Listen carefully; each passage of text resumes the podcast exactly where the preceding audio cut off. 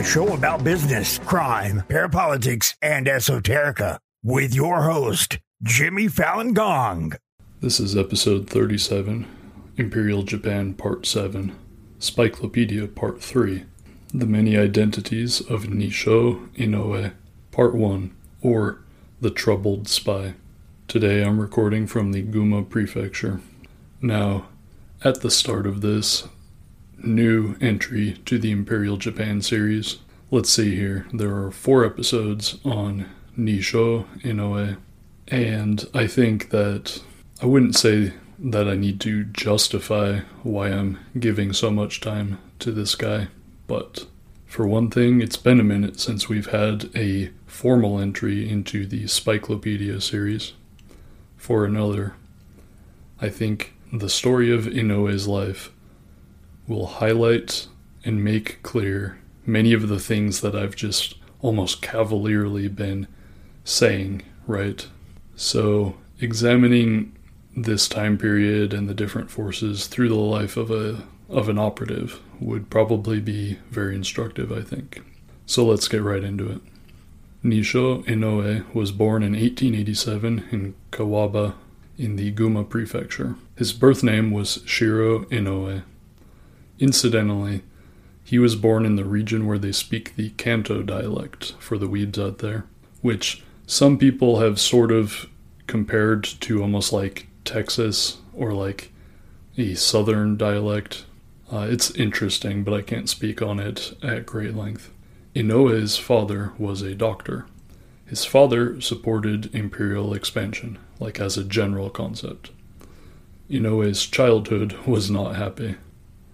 For example, his mother told him that she was not his mother and that they just found him as a baby on the side of the road. Which is really funny to me because, like, I've heard people joke about telling their kids this, like in Latin America. So, like, I wonder if this is almost like a worldwide peasant tradition of like messing with your kids' heads like that. Either way, Inoue did not realize she was joking until well into his teens. As a child, Inoue was obsessed with the spectacle. He was obsessed with pranks. He he recalled doing the classic dog shit in a bag on fire trick, which is pretty funny. Less funny though was that he was a firebug. He was a little arsonist and he burned down an entire he accidentally burned down entire fields in his village. To help with his behavioral problems, his father sent young Inoue to start learning kendo sword training to try to discipline and focus him. It didn't seem to work though, because Inoue actually burned down part of their own house. His father then sent him off to live with relatives because of these problems. Inoue was bright, but he was not interested in school, except, curiously, the morals class. He said that that was the only class that he would not skip. In high school, he was exposed to Christianity, but he did not believe it. He also says that in this time he rejected the emperor and nationalism. I have my doubts about that, but there's no way to prove him wrong, right? Not coincidentally, he also says that during this period of time in his life, I plunged into the depths of a deep, dark despair. Now, I think it can be easy to make fun of adolescents for being depressed or morbid or having what looks like midlife crises quite young, right? But an interesting thing is that a lot of profound religious thinkers of all denominations often cite this exact period of their times as critical, in a time when they were obsessed with death with the meaning of life, right? And even if you're not a, you know, famous religious thinker later on, I don't think we should discount these experiences that young people have, right? I mean, I kind of remember that from my adolescence, right? I mean, for most people, adolescence is really the first time you really start to understand how bullshit most of life is. And I don't think that there, I don't think young people are entirely wrong about that. Anyway, Inoue said that one of his friends at this time had gone off to college and become a socialist. and that was the first time that Inoue had ever heard of such things. This would have been one of the periods of time when socialism was, in fact, taking off in Japan. Now, I find it interesting that Inoue did not pretend to be a socialist when he was younger, like many, many ultra nationalists would claim. Now, for the most part, I will refrain from passing judgment on Inoue, at least at the start of the story, right? But I will say that I generally believe the average statement that he makes much more than, say, Yoshio Kodama. We'll definitely, you know, get into it. So Inoue graduated high school in 1905 and 1905 was when the Russo Japanese War was kicking off. And there he was, suicidal. So he joined the army. A song as old as time, right? Inoue thought that he might get the chance to die gloriously in battle. But, and, you know, we mentioned how life is bullshit. they placed Inoue on a military hospital ship instead. He was stuck as a steward. At one point, he was frustrated and tired of the naval life, so he got up on the railing of the boat and he was about to jump, like meaning to kill himself, when one of his older comrades, one of the other sailors, pulled him down and yelled at him, saying, Don't you have any family? Shame on you, like that kind of thing. So Inoue decided to stay alive longer. Around this time, he got pretty big into drinking and frequenting brothels. The naval life, I suppose. Sometime later, the ship that Inoue was on was attacked and sunk. And this is interesting. Inoue actually won a decoration for running back to the ship over and over, and he, according to the award, he actually pulled 18 men from the burning ship. Though decorated, the war ended, right? And so he found himself without a job. So he started working in the Mitsubishi shipyards. Inoue said that it was the only time he was ever really happy, when he was working in the shipyards with his friends. Though he doesn't frame it this way, I am sure it is not a coincidence that the happiest time in his life was when he was close to being a pro and doing honest labor, right? Inoue says that he accidentally caused a small strike, which caused him to get fingered as an organizer, which caused him to have to flee the shipyards. To get away, and to stop from getting in trouble, he re enlisted in the army, where he served a few more years. He was actually issued a certificate calling him a superior soldier, but his term ended Inoue's father agreed to send him to college, but Inoue just became a worse drunk. He would spend the money his father would send him on alcohol, he would skip class, he would go to brothels even more than before. And interestingly, Inoue started doing some doctor patient fraud. What I mean by that is he would go collect payments that were meant for his father, the doctor, which he would waste on partying. Inoue either quit or got kicked out of university. And so he started attending a vocational school, the Toyo Koyokai, which was to say the Oriental School. This vocational school was interesting in that it offered a guaranteed permanent job in the following locations Taiwan, Korea, or Manchuria. Do you notice any similarities between those?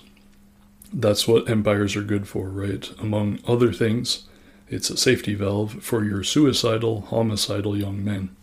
But apart from that, it is also a jobs program for those same groups of young men. At that vocational school, Inoue became friends with the Chinese teacher, and he made serious progress learning Chinese.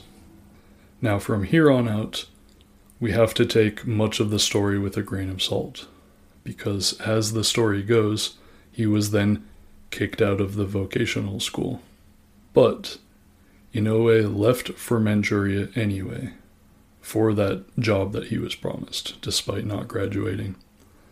This was in the year 1909, so it was well before the Manchurian incident. It was before World War I, even.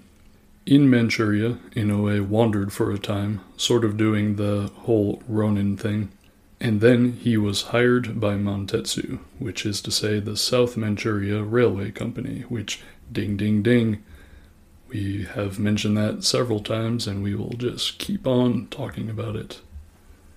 If you remember what they're about, they were basically a public private railway company in a weird sort of extraterritorial area of Manchuria, which is to say, not effectively governed by China, which was the sick man of Asia. The railway was the way, the railway was Japan's way of squeezing their foot in the door and then pushing the door open. Though, of course, this was decades before the state of Manchukuo.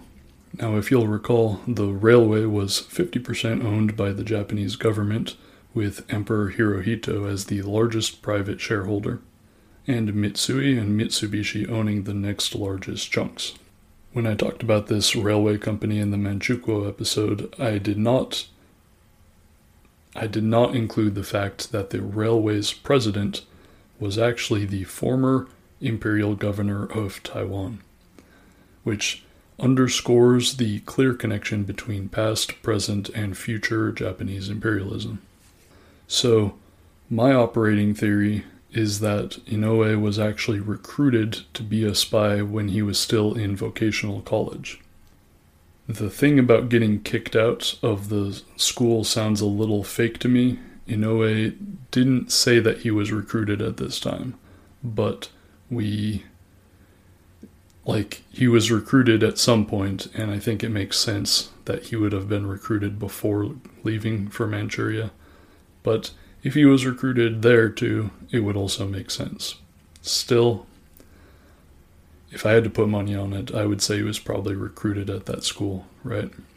Interestingly, a lot of the Chinese language teachers in Japan at the time had interesting ambitions. You know, a lot of Imperial Japan, what would become Imperial Japan's ambitions. They had them before it was cool, I guess you could say. So, in a way, becoming particularly particularly close to the Chinese teacher is a tell, in my opinion. But now, at first, Inoue was given the job of being a railway shipping clerk. But after that, he was instructed to join a bandit camp. Inoue's role was to bring money and arms, and to participate somewhat but he really wasn't given like a particularly important job at that point. Now, remember that this was at the tail end of the Qing dynasty, and there were uprisings and rebellions in many parts of China, and especially in Manchuria. Japan had reason to infiltrate, monitor, assist, and sometimes destroy these different rebellions. Certainly, they wanted to influence them and definitely keep an eye on them, right? Not to get ahead of myself, but we will be examining one of these particular groups in the future. Japan definitely wanted to weaken the Qing dynasty and then thereby move into the breach during those periods of chaos. So they had agents in every conceivable volatile situation. Inoue was just one of literally thousands of Japanese spies in the Chinese countryside, which was at that time filled with many potentially revolutionary situations. Inoue was sent to join a group that was forming to carry out an uprising in Liaoyang, which was 190 miles northeast of Dairen. The uprising was to occur on December 1st, 1911. Inoue was not with the group when he found out that the Chinese army which is to say the Qing dynasty's government's army, had actually attacked the rebel group that he was with. He came across the rebel group. He found many of his comrades dead, their heads severed from their bodies. Then he continued to investigate and he saw more of the of his group of rebels and he watched them face mass execution by beheading. We have Inoue's words here where he wrote, It took about two hours for all of the prisoners to be executed. I was filled with indescribable feelings of rage, sympathy, and sorrow, so much so that I felt as if I were going mad. I then made a pledge to myself I'll definitely get revenge on these enemies. After that, Inoue became a kendo instructor for the South Manchuria Railway Company, which, again, I might not have mentioned in episode 31, but many Japanese spies used the many Japanese spies used the cover of being martial arts instructors. That's precisely what Inoue did also. Being a kendo instructor was mostly a no show paper job, however, and he spent most of his time buying, transporting, and selling weapons to various bandit groups in Manchuria. During this period in 1912, Inoue, in Manchuria, met a Soto Zen priest named Soshin Azuma, who changed Inoue's life. Azuma had been invited to Manchuria through the South Manchuria Railway Company yet again, who invited Zen Buddhist priests over, like we talked about in episode 34, and 35, and 36. These priests helped exert soft power through their missionary efforts, and of course, they provided cover for espionage and so on. But of course, they were also doing real missionary work, at least among the Japanese people. And so Inoue met Azuma, who was giving what I guess you could call a sermon or a lesson. Inoue described this meeting, saying to himself, In the past I was deceived by Christians, and now a Buddhist priest will try to hoodwink me. I'll go along with them just to show what a fake he is, too. When Inoue met Azuma after the meeting, he said to him, To tell the truth, I'm someone who's been suffering from a number of doubts for many years now.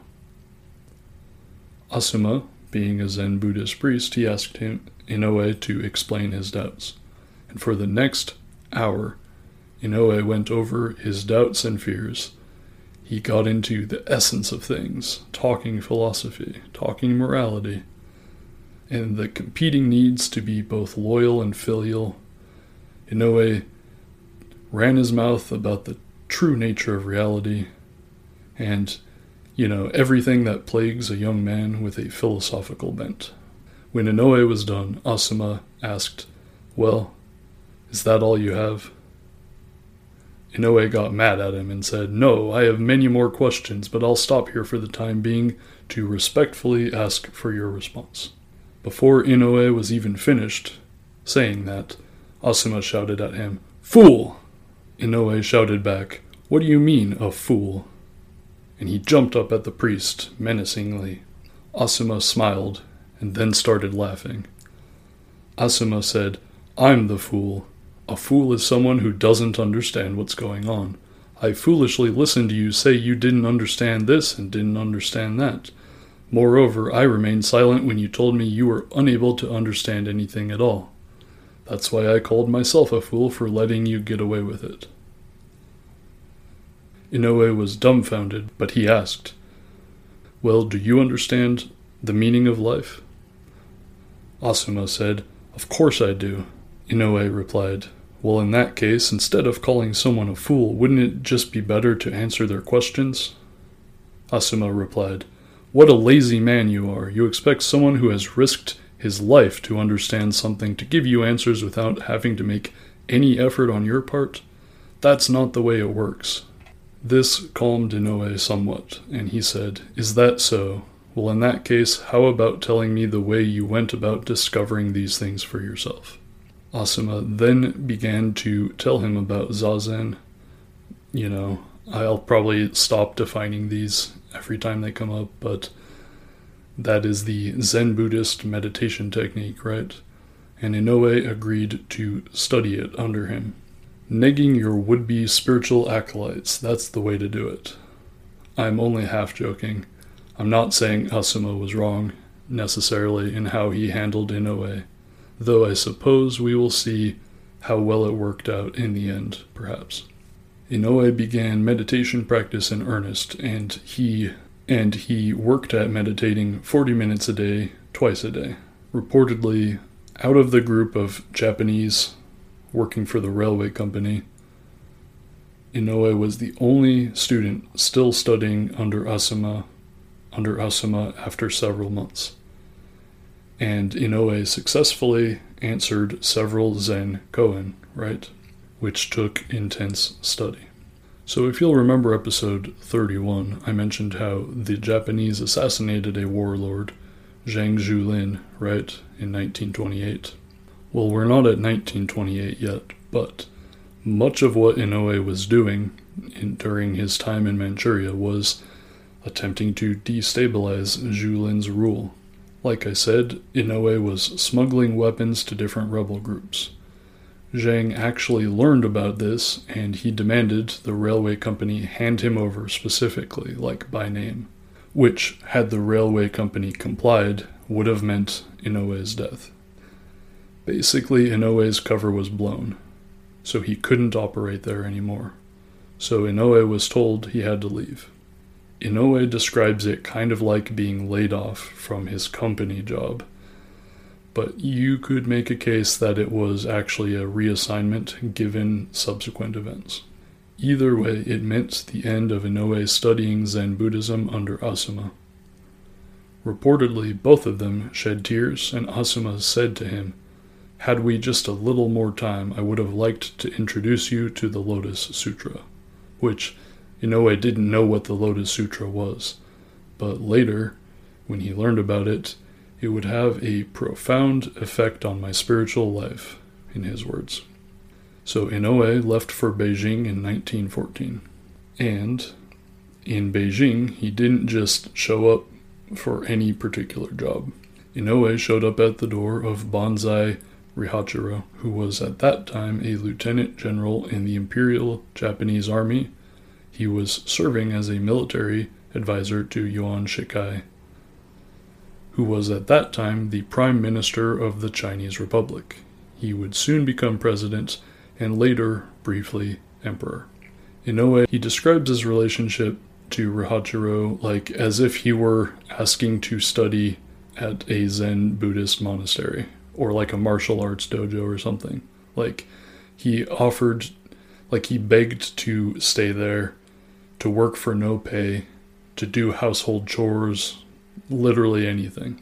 Which maybe that's how it started, but by the end of it, Inoue was doing espionage work. While he was living in Beijing, he continued to study Chinese. He also continued to study Zen Buddhism. Rihachiro gave Inoue work that was very similar to what he was doing gun running in Manchuria, except this time he was spending less time dealing weapons and more time directly observing different rebel groups. On top of that, he was he was to spy on Chinese army bases in installments, as well as those bases of foreign military powers, like the Germans. If you'll recall, many different European powers had army bases and installments all over China, right?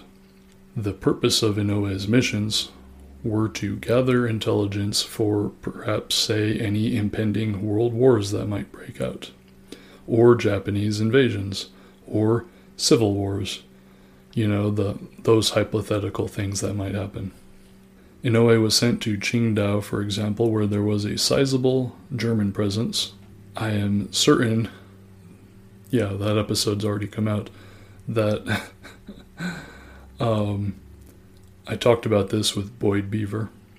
This is the German concession on the Shandong Peninsula, right? And for the hopheads out there, Tsingtao beer came from this region, right? They were started, the company, I, that is, the company was started by an Anglo German company. The British provided the capital, and the Germans provided the beer making expertise. Now, in the course of Japan's wars, Japan captured and stole the beer company, and then they sold it to the Asahi to the Asahi Brewing Company for a time. Then the company was captured and nationalized by the nationalist Chinese. Then it was captured and nationalized by the Chinese communists. In the 1990s, the company was privatized again, which allowed Anheuser-Busch to buy into it, and then Asahi bought in. but by present day, I'm pretty sure that it's now wholly owned by Chinese capital. In some ways, the story of Tsingtao beer shows us the modern history of China, right? Anyway, because of the German presence, there was a German military base. Inouye's reconnaissance of that German military base proved to be extremely useful in just a short time in the future. Inouye also visited Shanghai a number of times, presumably for many reasons. As you'll recall, Shanghai was a quasi open city divided up by several factions by several factions, and it was in like a weird legal limbo, right? And it was also ground zero for spying, gambling, crime, nightclubs, brothels, you know, the works. Let's talk about World War One. Some people forget that Japan participated in World War One, and they actually participated in a pretty major way, though they were not, for the most part, in direct combat, right? Japan fought on the side of the Allied powers, and they were actually vital in some ways because they secured the sea lanes in the West Pacific and in the Indian Ocean. They secured those sea lanes against Germany, right? The Japanese Navy escorted troops from Australia and New Zealand. They had ships in the Mediterranean. They even suppressed a mutiny in India for the British, which you can imagine what I think about that. During World War I, Inouye spent the war spying for Japan, mainly against Germany, though, as always, also against the European foreigners in general, also against the Chinese. The main difference being that they were actually shooting at the Germans and just spying on the rest. Inouye mainly spent the war in the Shandong province and especially in Qingdao, which was important because of the Germans, right? Now, a little bit of geography for those who aren't super up on Chinese geography. Lord knows I had to look this up too. But for reference, Shandong province is in northeastern China. It is immediately to the left of the Korean peninsula. It's across the Yellow Sea. I don't think Shandong province is generally considered Manchuria. It is close in the general sense, closer than most of the rest of China, right? Now, one particularly notable operation that Inouye ran was to recruit the Japanese concubine of the German commander of the German colony and army base in Qingdao. Now remember, this was in an era when Japanese women were still sold, like literally, and that's how this woman ended up with this foreigner. The woman was homesick and wanted to return to Japan. According to Inouye, he says that he offered to secure this concubine's passage back to Japan in exchange for her information and cooperation. In this case, she managed to steal detailed map of their fortifications and mines in the harbor, and Inouye says that he did in fact get her back to Japan. The detailed plans, and especially the minefield, would end up being critically important. But to be truly useful, Inouye basically needed to observe the minefield directly, and to do that, he had to pretend to be a Zen Buddhist priest. That was his cover for being in the area in the first place. This intelligence that he gathered by pretending to be a Zen priest was critical for the siege of Tsingtao, which was when the imperial which was when Imperial Japan sieged and captured the city, which took place in August to November of 1914. It was actually the only major land battle in the Asian theater of World War I.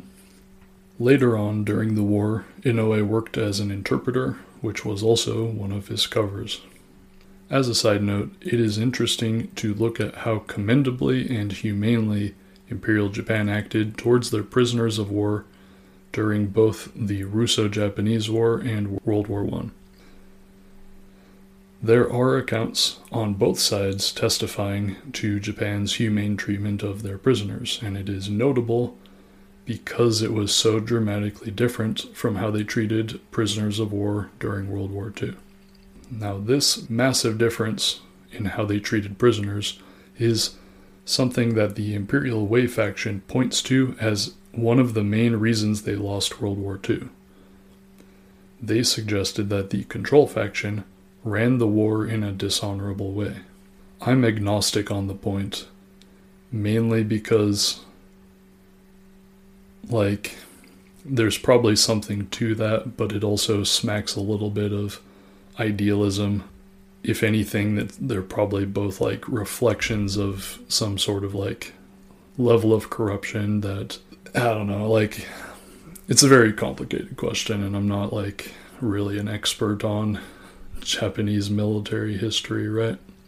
But various historians of all nationalities have suggested that this POW policy difference existed. And interestingly, like when I mentioned that the Imperial Way faction argued that this was one of the reasons that they lost the war, Yoshio Kodama argued that point in his book I Was Defeated, which is really funny.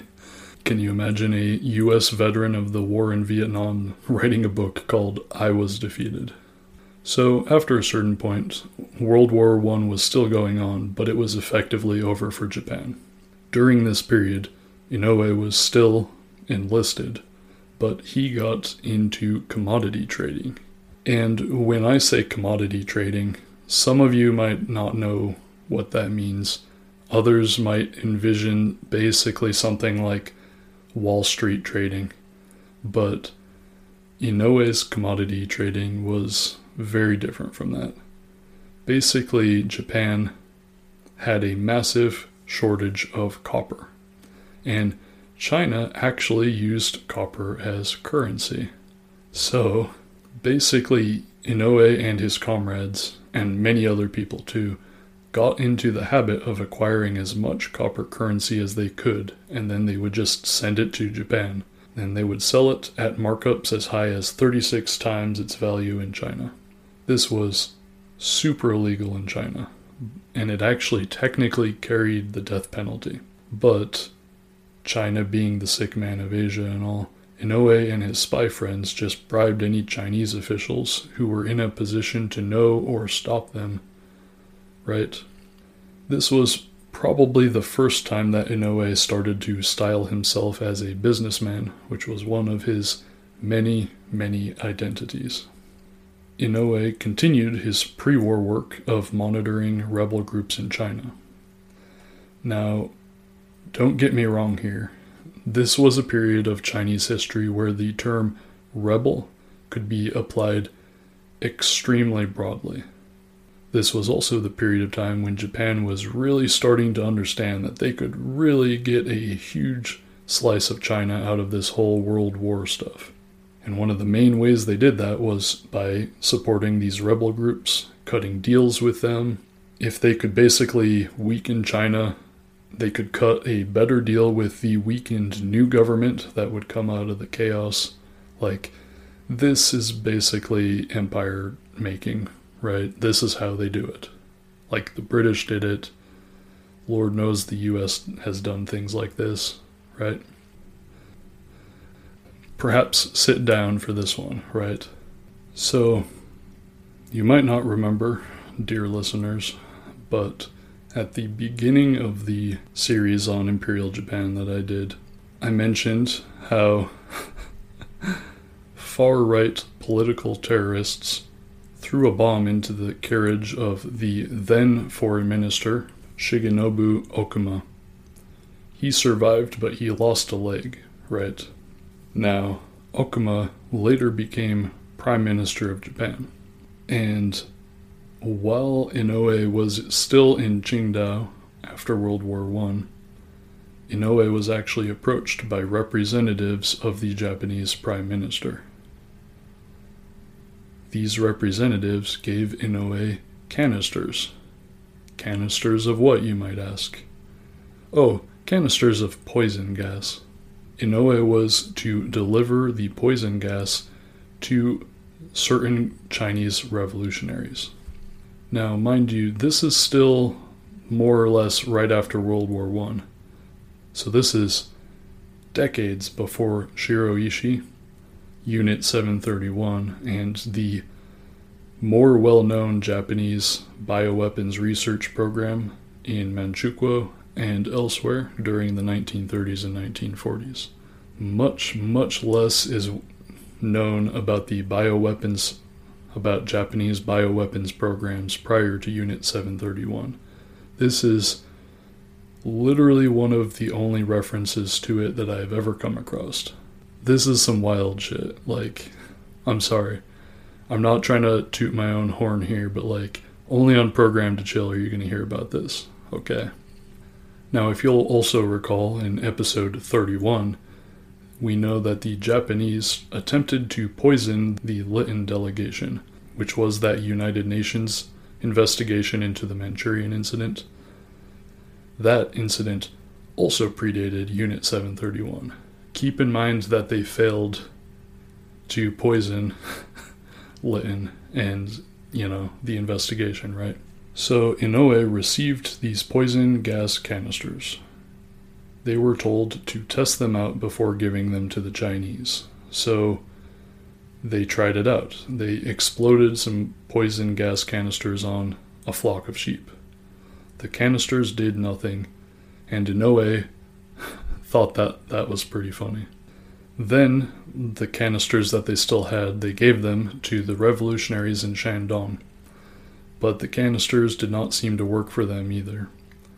But that did not stop Inoue from writing leaflets about how the Chinese revolutionaries had poison gas canisters, and therefore anyone opposing the, these revolutionaries should just surrender. This was probably the main objective, regardless of whether the poison gas canisters worked or not. Inoue continued to work with these groups. He supposedly he actually fought with them and saw combat. He did this until 1916 when according to him he was framed by the Kempeitai who said that he was smuggling weapons for non-approved rebels, also known as bandits, rather than only to the Kempeitai approved Chinese revolutionaries, quote unquote. Now, this whole affair is super hard for me to parse out. It reminds me of the legal gray zone that virtually all arms dealers operate in. They are always in danger of being burned by their own side. And of course, every arms dealer is fundamentally work for themselves most of all. And there, you look at the career of most arms dealers, at least more in the modern era, and frequently you will see times when they just about get busted by their own side. And that can be rightfully or wrongfully, depending on where you're standing and your perspective on the matter, right? Either way, though, Inoue had to skip town, so he went back to Japan and he laid low. Inoue went to hide in his wife's fishing village. His wife's village was near Hiroshima.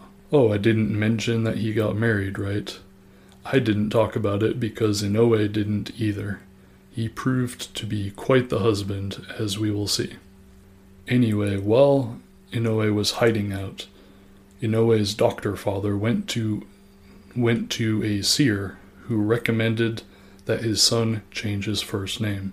Now, this was not necessarily an unheard of practice in Japan, though I cannot help but think of all of the many practical applications that this would have for spies in particular, right? So Inoue changed his name to Akira, which means sun or sunlight or to shine. The family also took the occasion to register as Buddhist, which they were not formally before. They also registered Inoue as a Zen Buddhist priest. Now, it is possible to read into this as the first steps in some sort of long term plan, but it is realistically more likely that this was just a useful social and legal designation that a spy could have, right? To like being a, like actually being a Zen Buddhist priest. It's kind of like the it's kind of like how there are many spooks and spies who are wandering bishops, right? There are often very real, literal perks to being clergy, even if you're clergy for like a fake church. And, you know, I wouldn't say that this is like super common in tradecraft, but it does happen, right? And this is just another of Inoue's many, many identities. So, once things sort of, you know, blew over, Inoue returned to China in 1916, like late 1916, and he went specifically to Shanghai, and he lived in the French concession. If you'll recall in episode 32, Shanghai was divided into various concessions, and the French one was where most of the Europeans lived. It's precisely where they would want to be in order to spy, right? But also to make money, to profit. To that end, Inoue went to Shang went into Shanghai as a businessman, which mind you, he technically wasn't really a businessman, but like now that's a new identity, right? Almost immediately, Inoue was completely defrauded by his copper exporting, I'm doing air quotes, exporting business partners. Luckily, he found an angel investor. He had an interesting new partner, a new business partner, Major General Banzai Rihachiro. Together, they went in on commodities, buying and selling rice and wheat. From there, they went on to operate a horse racing track and then a bank. And they also got into the ever euphemistic catch all other business ventures, which realistically probably included other vices. We don't know exactly which other vices, but later on in the story, I will bring up why we think that probably brothels were one of those vices as well. So take note, dear listener. Inoue went from running commodities, he ran a horse racing track, he ran a bank, all in Shanghai. That's still intelligence operations. It also happens to be organized crime. And it pairs exactly with what we talked about in episode 32, where Japan was running brothels and drugs in order to destabilize China. While Inoue was on a business trip, more air quotes, they're not well suited for an audio medium, but what are you going to do? While Inoue was on a business trip to Beijing, he was first introduced to Mitsuru Toyama, who we have talked about in several episodes. As a reminder, he was the ultra nationalist and political fixer who also ran a secret society, the Dark Ocean Society to be precise. They were a patriotic criminal terrorist organization that helped advance Imperial Japan's aims in Korea, particularly. Toyama also had a hand in creating the Kokuryukai, or the Black Dragon Society, which was attempting to do in China what they did to Korea. Either way, Toyama made a huge impression to Inoue. Inoue was 29 years old at this time, and Toyama was 60. I'll quote from Brian Daizen Victoria here, who wrote on the occasion of their first meeting. Toyama presented a striking figure, a flowing white beard masking his traditional kimono dress, white hakama skirt, and cotton haori jacket bearing his family crest. Upon entering the room, Inoue noticed that Toyama put down a magazine entitled Zen that Toyama had been reading. The interview lasted for approximately an hour. Toyama's associate did most of the talking, describing what he regarded as the high handed actions of both England and the United States in China. During this time, Toyama's only response was, I see. Finally, when the associate was finished, Inoue was anxious to see how Toyama would respond. Toyama's response was simple The powerful are always vanquished. Inoue had previously heard what a great man Toyama was, but now he knew that Toyama was even greater than the rumor made out. Toyama's words made a deep impression on Inoue, and from then on, Toyama was a man Inoue kept close to his heart. Unquote. Probably not coincidentally, this was when Inoue decided to go back to Japan to, quote, find release from his mental anguish. This was when Inoue got deep into religion. We will pick up on Inoue's story next week. Let's recap some of the key points for today. Off the top of my head, there are a number of lessons from this first half of Inoue's life. We saw how Inoue fits the general pattern of fascists being from downwardly mobile middle class upbringings and troubled childhoods. Inoue was recruited to be a spy when he was in college, which is realistically when most spies are recruited, honestly. Inoue was spying for the South Manchuria Railway Company, or at least that is who he was reporting to. It's almost a moot point whether he would be considered a spy for the company or for Japanese intelligence when it's almost the same thing, hand in glove, right? I mean, when we talk about like Krupp spying on behalf of German intelligence, it's kind of the same thing, right? Like, it almost doesn't matter but I mean, it probably matters if you're prosecuting them for espionage, but like, you're not likely to get a true answer even if you wanted. So, anyway, Inoue was in Manchuria doing some pretty heavy things, like he was gun smuggling.